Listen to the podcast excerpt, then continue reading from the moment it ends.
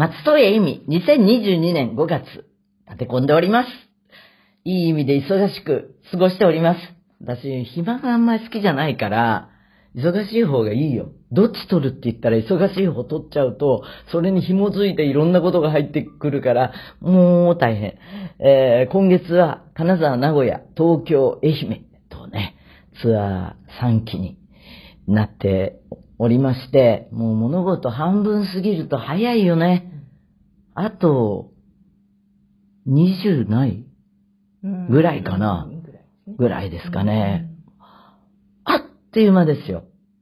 で、えー、ポロリ写真は、じゃあ、あの、あれをポロリ写真にする？メール紹介しながら、あのーほら、段ボールの。ね、うんうんうんあ、あ、こっち。うんあ、じゃあ、メールいメールを言ってからにします。うん。これはね、えーラジオネーム、深海の町から来た、マネージャー、ケイコから、はい。皆さん、こんにちは。今週もユーミンやツアー周りの裏話を密告する内通者からの手紙を出します。稽古。えー、かけくけこきえー、今回はユーミンの顔の撤収ではなく、セットやいろいろな荷物の撤収をしていた際に発見したもののお話です。白い段ボールに入ってていて、大きさは一人用の冷蔵庫といった感じでしょうか。町から町へと移動しているため、段ボールは結構くたびれており、ところどころひしゃげています。そして中に何が入っているか書かれたラベル。これが A4 サイズの紙に大きく書かれてあり、それを一瞬見たとき、私、なぜかドキッとしてしまったんです。マネージャーでありながら、ユーミンの私物と言ってもいいものをあらわにするのはやや気が引けますが、写真を提出いたします。そう、これをね、ポロリ写真にするから、ユーミン、ユーミンとこれとの関係をぜひ嘘リスナーの皆さんにお話しください。これはですね、写真を見るとお分かりですが、本人、ホテル、抱き枕、表示されています。えーと、この段ボール、確かにもういろいろガタが来てるけれど、話によると、知り合いが作ってくれた段ボール、中身の話よりも前に、この知り合いはですね、ホットスタッフっていう会社の、すっごい昔からいるバイトさん。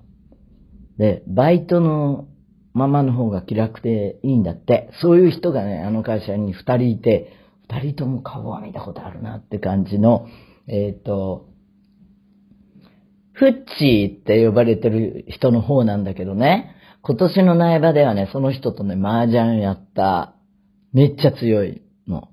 で、ほら、あの、私が、ほら、あのさ、麻雀強い人、誰だっけあの、死体に似てる人って言ったら、もうみんな前々から思ってたのを私が言語化したらしいから、すっかり、あの、死体っていうことに、その人のフッチーになっちゃったんだけど、フッチーが作ってくれたのか、この箱。で、中身は抱き枕です。えーホテルルームに、えーっと、何？あシーツの下に敷くベッドパッドベッドマットうん。それと枕も持ち歩いてます。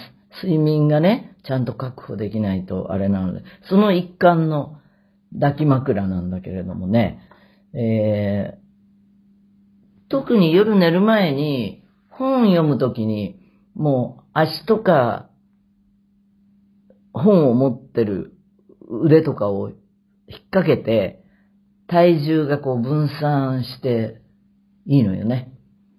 えーっと、大きさ？大きさは、うんと、このテーブルぐらいっていうと2メーターぐらい。1メーター？い1メーター ?1 メーター、枕は1メーター30はない？ねの細長い枕です。はい。ということで、えーっと、次のメール。ラジオネーム大阪のユーミンファン N さん。ユーミンこんにちは。毎週のラジオを楽しみに聞いています。先週末、深海の街ツアー山形公演を発見、拝見しました。35年ぶりとユーミンがおっしゃっていましたが、私自身高校生の頃に山形に行って以来なので、33年ぶりの山形は昔の面影が全くなくてびっくりしました。相変わらず駅は小さかったですけど、笑い。そうかな？山形駅、すごい綺麗で大きくなってたよ。駅ビルが大きくなってたってことかな？公演の翌日は、山形に住む友達の案内でクラゲリウムで有名なカモ水族館に行きました。大きなクラゲ水槽の前では、深海の街のアルバムイメージ画像を真似して、写真を、ちょっとあの、えー、丸窓に対して人が小さすぎるけどね、雰囲気出てます。いやーん、クラゲ大好きだから、山形にそんなのあったんだったら、行きたかったなーって行かないか。あの、暇がなかった。うん。えー、水族館の後は地元で有名な寿司店で美味しい日本海の幸をいただき、ユーミン真似して、締めパフェもいただきました。懐かしい器に盛り付けられたパフェは懐かしい味がしました。無事ツアーの完走を祈って、また次のユーミンに会える日を楽しみにしています。そう、あの、パフェはね、夜の9時ぐらいまでやってるパフェが充実した喫茶店があって、そこに行きました。同じところかなきっとそこしかパフェ食べるとこないと思う。次のメールは、ラジオネームソアース。前回のソラジオで、木には魂が宿っているというのを聞いて感じたことです。ある土地の名前の文字に、木片がついていました。漢字で書くときの木片です。でも私はずっといらないだろうと思っていたんですが、その場所をバスで通りかかると、陸上競技場や集合住宅が立ち並ぶ整理された場所の中に、古い神社や石造りが不自然にそこに残されているのを見て、以前ここは雑木林で山を切り開いて開発されてできていることに改めて気づきました。自然に生えていたたくさんの木を切り開いて作った町ですから、誰かがそれを残すために土地名に木片を加えたのかもしれません。そうとは考えず浅はかでした。ユーミンのチリテナオの歌詞にあるように、写しようにもうないのに誰も消し去れはしない。多くの人たち、あらゆる場所でそういう思いがあるので、その人が見る風景は違うでしょうが、そこに住む人たち、動物や植物もどう生きてきたのかを想像すると、言葉や地名がとても大事だということが分かりました。それから、優しさに包まれたならの歌詞で、優しい気持ちで目覚めた朝は大人になっても奇跡は起こるよ。と、目に映るすべてのことはメッセージというのが何かわからんかったのですが、チリテナオを聞いて、目を閉じていてもそこに描かれたことは、時間を超えて何か伝えていることと捉えてもいいだろうと。自分勝手に解釈しています。偉いぞ偉いぞあの、そうなんだよ。あとね、東京でも、あの大水が出たりすることがあるんだけど、なんだっけ、なんとか甲状腺じゃなくて、なんとか体、かあの、雨がすごい降っちゃう。そういうのに当たることがあって、あのー、山水がついてるところだとね、水が溢れやすいってよ。うん。あの、沢とかがついてたり、ええまあ、春見なんかはね、海、海だから。あと、前ね、所属レコード会社があったため池っていう場所なんかは、両方に山水ついてるからね、本当によく水が出て、工事をしていた赤坂の方だけど、で、な山がついていたりね、丘がついてたり、あの、だと、高い場所だったりするんだけど、まあ、本当に地名はそこの、かつての姿を表してるよね。いい気づきでした。えー、次はね、ターニングポイント51歳。ユーミン、小籠包お好きですか？実は私、餃子やシューマイなど包んじゃってる系が苦手なんです。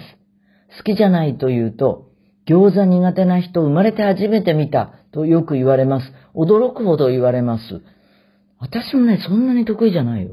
そんな私ですから小籠包なんて食べたことはないのですが、最近、再婚を意識して付き合い始めたいと思っている殿方が台湾料理好きなんです。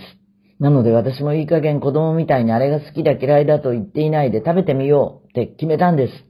相手の世界に飛び込むのよって。この感じ、合ってますかね？逆にこの年で相手に合わせる必要ないですかね？すみません、変な相談で。うーん、合わせたい時に合わせればいいし、あの、自分らしさを見せてそれを受け入れてもらうのがいいんじゃない？合わせすぎも良くないし、合わせなさすぎも良くないから、バランスね。で、包みの話に戻るけど、小籠包はね、台湾料理じゃないよ。上海料理です。あのー、小籠包発祥の店にも行きました。えー、何円だったかな？